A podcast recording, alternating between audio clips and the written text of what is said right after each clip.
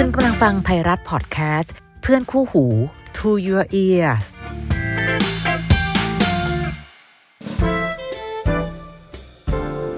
How to รัก รักอย่างไรที่จะใช้หัวและใจไปพร้อมๆกันกับดีเจพี่อ้อยนภาพร สวัสดีค่ะ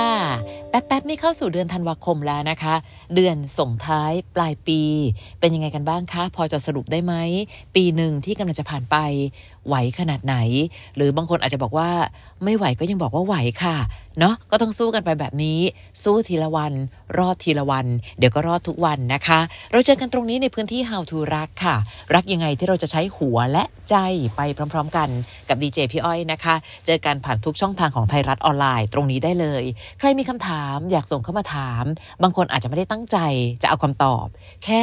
ปลอบหนูหน่อยค่ะ หรือแม้แต่อยากให้เรื่องราวที่ตัวเองเจอ เป็นวิทยาทานให้กับคนอื่นๆ เปิดพื้นที่ตรงนี้นะคะ ส่งเรื่องราวมาได้เลยใน how to รัก podcast at gmail com ถึงมือพี่อ้อยแน่นอน วันนี้คำถามหนึ่งที่ส่งเข้ามา พี่ว่าเป็นเรื่องใหญ่ เพราะความตั้งใจ ความคาดหวัง และจริงๆ ต่อให้ไม่คาดหวัง ก็ไม่นึกว่าจะมีอะไรที่เกิดขึ้นและเป็นเรื่องใหญ่โตขนาดนี้อะมาดูคำถามของวันนี้กันนะคะ อันนี้ส่งมาบอกว่าสวัสดีค่ะพี่อ้อยคะหนูมีเรื่องทุกข์ใจมาก และกำลังอยู่ในช่วงตัดสินใจว่าจะอยากขาดจากแฟนดีหรือเปล่า แต่พ่อแม่หนูเนี่ยบอกว่าขอให้คิดให้รอบคอบอีกครั้ง ซึ่งหนูคิดไม่ตก และอยากเอาเรื่องเนี้ยมาปรึกษาพี่อ้อยค่ะ แต่งงานกับสามีมาได้ 4 ปี เพิ่งจะคลอดลูกเมื่อ 7 เดือนก่อน ช่วงท้องแรกๆ หนูมีภาวะเหม็นสามีหนักมาก ถึงขนาดถ้าสามีมาอยู่ใกล้ ๆ จะมีอาการอาเจียน เวียนหัว แต่หลังจากเดือนที่ 6 อาการหนูเริ่มดีขึ้นค่ะ แต่ก็มีภาวะไม่อยากให้สามีเข้าใกล้อยู่ดี ซึ่งตลอดเวลาสามีก็เข้าใจ และก็ดูแลหนูอยู่เหมือนเดิมนะคะ แต่จะพยายามไม่แตะต้องตัวหนู ซึ่งภาวะที่หนูเป็นทำให้เราต้องแยกห้องนอนกัน รวมถึงหนูก็ใจกว้างค่ะ ให้เขาไปซื้อกินได้ เพราะหนูถือว่าหนูให้ความสุขเขาได้ไม่เต็มที่ จนกระทั่งหนูคลอด ภาวะต่างๆ เริ่มหายไป เรากลับมาเป็นครอบครัวที่สมบูรณ์กันเหมือนเดิม แต่ว่าสามีต้องไปทำงานเช้า ก็เลยให้เขายังแยกห้องนอนอยู่ แล้วก็กลัวว่าลูกตื่นบ่อย เดี๋ยวแฟนน่ะจะต้องตื่นไปด้วย แล้วไปทำงานไม่ไหวตลอดเวลาเขาปฏิบัติตัวกับหนูดีมากนะคะ ดูแลหนูดูแลลูกเป็นอย่างดี เอาใจใส่ทุกอย่าง จนวันหนึ่ง ปกติเนี่ยเขาจะทำความสะอาดห้องนอนเอง แต่วันนั้นไม่รู้อะไรดนใจ หนูเข้าไปทำความสะอาดห้องนอนเขา และนั่นก็เป็นวันสุดท้ายที่ทำให้โลกที่เคยสมบูรณ์แบบของหนูแตกสลายค่ะพี่อ้อย ตอนที่หนูปูที่นอน เจอมือถือเครื่องหนึ่งตกอยู่ มันปิดเครื่องเอาไว้ หนูไม่เคยรู้มาก่อนว่า แฟนมีมือถือเครื่องนี้อยู่ รู้สึกตะหงิดใจ ลองเปิดเครื่องดูเลยค่ะ ซึ่งก็ถือว่าเป็นโชคร้ายของเขาที่เขาไม่ได้ตั้ง password ไว้ หนูเลยเปิดเข้าไปดูในอัลบั้มภาพ สิ่งที่หนูเจอมันทำให้ช็อกมาก ในนั้นมีคลิปคนกำลังมีเพศสัมพันธ์กันหลายคลิปในเครื่อง ตัวแสดงหลักในคลิปคือสามีหนู แต่พี่อ้อยคะ เรื่องนี้ว่า peak แล้ว ที่ peak กว่าคือ ในคลิปแฟนไม่ได้มีอะไรกับผู้หญิง แต่เขากำลังทำกิจกรรมนี้กับผู้ชาย แต่ละคลิป มีผู้ชายไม่ซ้ำหน้ามาเป็นนักแสดงร่วม ซึ่งนอกจากภาพเคลื่อนไหวแล้ว ยังมีภาพนิ่งอีกมากมาย หนูล้มทั้งยืนเลยค่ะพี่ ตอนนั้นความโกรธ ความขยักขยง มันผสมปนเปกันไปหมด หนูไม่เคยคิดว่าเขาจะมีรสนิยมแบบนั้น พอตั้งสติได้หนูก็เลยเก็บเสื้อผ้า ตัดสินใจอุ้มลูกไปบ้านพ่อแม่หนู และไม่ลืมที่จะหยิบมือถือเครื่องนั้นติดตัวไปด้วย พอไปถึงบ้านพ่อแม่ หนูเอาแต่ร้องไห้ พูดอะไรไม่ออก จนถึงช่วงค่ำๆแฟนก็พยายามตามหาหนูค่ะ โทรมาหาที่บ้าน โทรไม่ติดก็เลยโทรหาแม่ แล้วก็รู้ว่าหนูอยู่ที่บ้าน และเมื่อหนูเห็นหน้าเขาหนูควบคุมตัวเองไม่อยู่ค่ะพี่ฟิลขาดอารวาตบตีด่าทอเขาหนูเอามือถือเครื่องนั้นปาใส่หน้าเขาจนคิ้วแตกพอเขาเห็นมือถือของเขา เขาตกใจมาก หน้าเปลี่ยนสีเลยค่ะ สิ่งที่เขาทำคือ คุกเข่า ก้มกราบหนู แต่หนูยั้งอารมณ์ไม่อยู่จริงๆ เลยเอาเท้าถีบเขาจนพ่อหนูต้องจับแยกออกมา ความโกรธ เกลียดสะอิดสะเอียนมันอัดแน่น จนสาธยายมาเป็นคำพูดไม่ได้ หนูเห็นเขาร้องไห้ ร่างกายมีแต่ร่องรอยการทำร้ายจากฝีมือหนู เขาพยายามพูด แต่หนูไม่พร้อมฟังจริง ๆ จนพ่อต้องขอให้เขากลับบ้านไปก่อน ซึ่งตั้งแต่วันนั้นหนูไม่กลับไปอยู่กับเขาอีกเลยค่ะพี่ และห้ามไม่ให้เขามาเจอหนูและลูก ตลอดเวลาที่ผ่านมาเขาพยายามง้อหนูทุกทางไปสารภาพกับพ่อแม่ และอ้อนวอนให้พ่อแม่มาพูดกับหนูหลายครั้ง จนเมื่อไม่นานมานี้หนูเริ่มใจอ่อน ยอมเปิดใจรับฟังเขา เขาอธิบายให้หนูฟังว่าตอนหนูท้องที่บอกให้เขาไปซื้อกิน เขาก็ไปซื้อกินจริง ๆ ช่วงแรกเป็นผู้หญิง แต่เพื่อนเขาแนะนำให้ลองมีอะไรกับผู้ชาย บอกว่ามันจะดีอย่างนั้นอย่างนี้ จนเขาอยากลอง ซึ่งพอลองแล้วเขาดันติดใจ เลยมีอะไรกับผู้ชายมาโดยตลอดในช่วงนั้น เขายืนยันว่าเป็นความสนุกชั่วคราว ไม่เคยคิดจริงจัง ซื้อกินเสร็จก็แยกย้ายไม่สานต่อ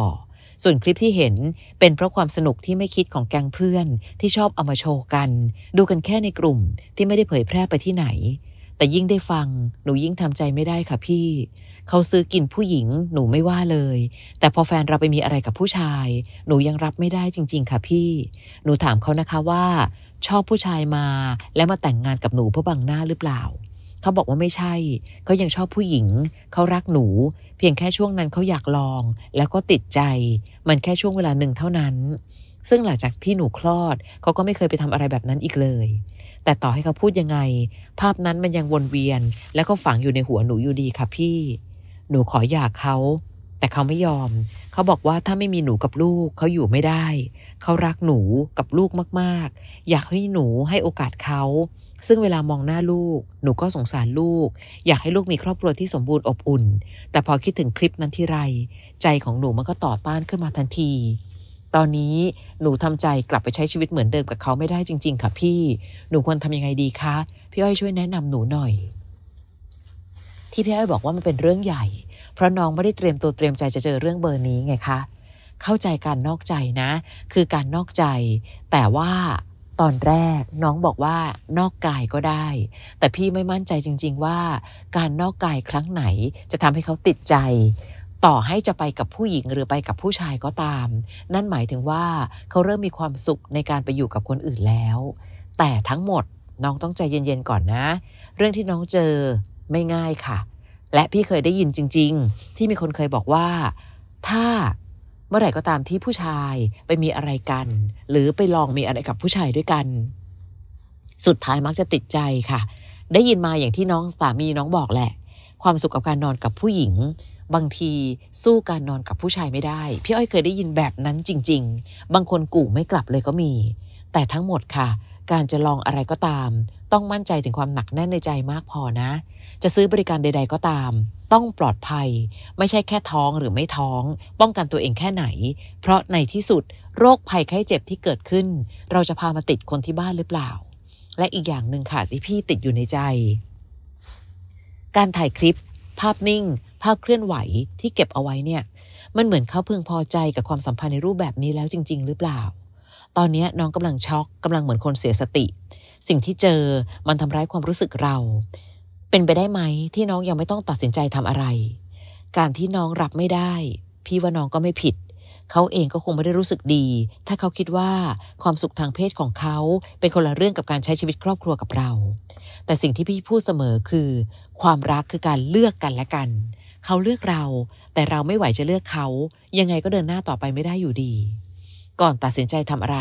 ใช้เวลาเป็นตัวช่วยเลยค่ะ อย่าหรือไม่อย่า ตอนนี้ยังไม่รู้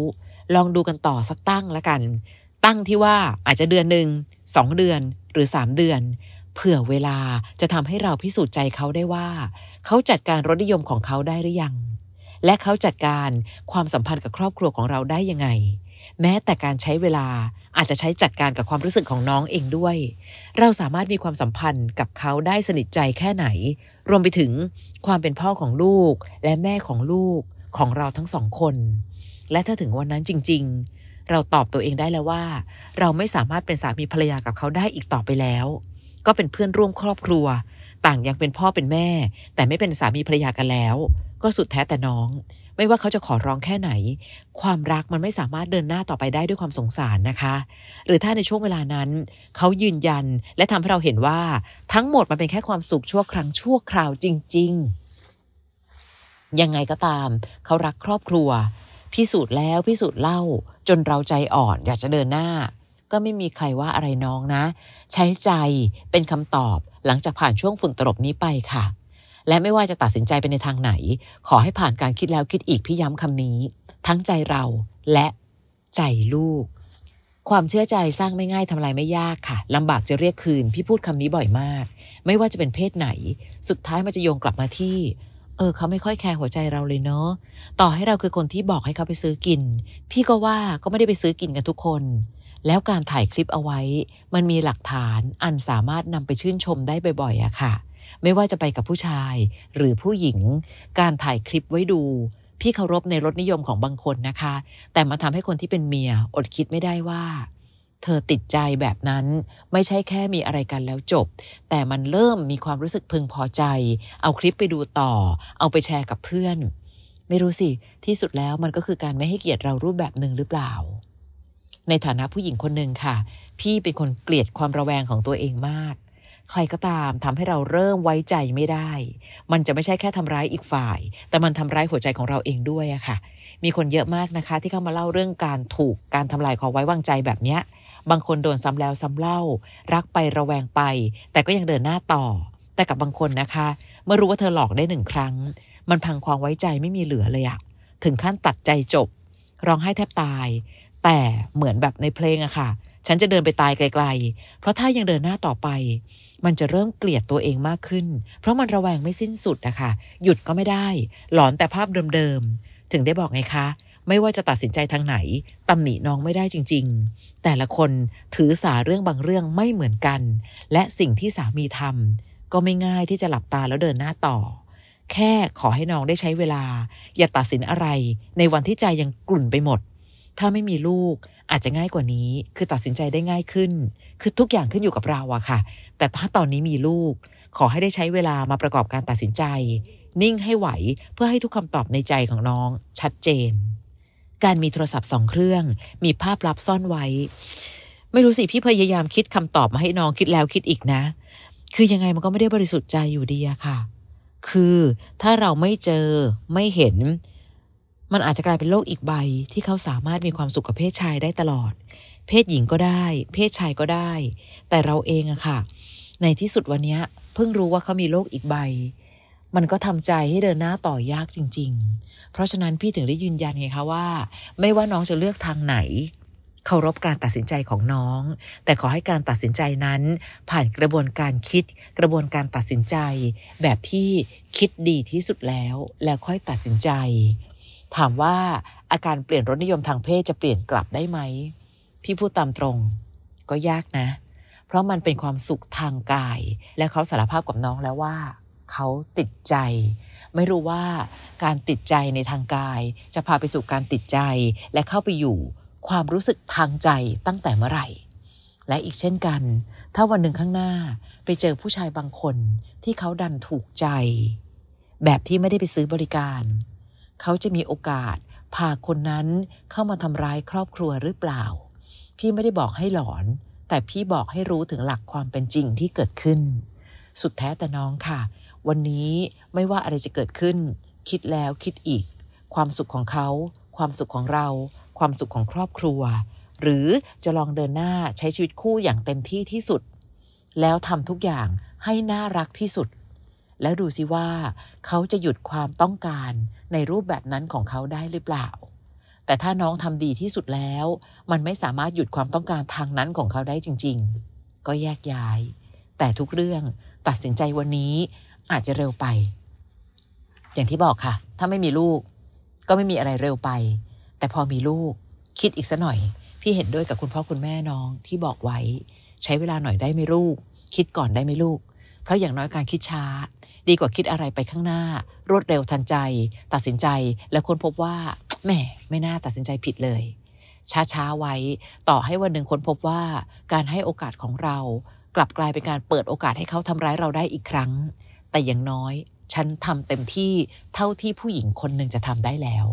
นะคะ ถ้าอยู่ใกล้ๆจะส่งกอดให้น้องแน่น ๆ เลยนะ เรื่องที่น้องเจอไม่ง่าย แต่ขอให้น้องผ่านไปให้ได้ด้วยสติะคะเจอกันใหม่ใน How to รัก EP ต่อไป หรือถ้าบังเอิญว่าใครก็ตามที่ฟัง How to รัก EP นี้อยู่ อยากแลกเปลี่ยนกัน อยากแชร์ประสบการณ์ หรือแม้แต่อยากมีมุมคิดอีกวิธีที่จะช่วยทำให้เจ้าของเรื่องนี้ ผ่านพ้นเรื่องของตัวเองไปได้ ยินดีนะคะ ส่งมาได้ใน How to รักพอดแคสต์เช่นเดียวกัน แล้วเจอกันใหม่ใน How to รัก EP หน้ากับพี่อ้อยนะคะ สวัสดีค่ะ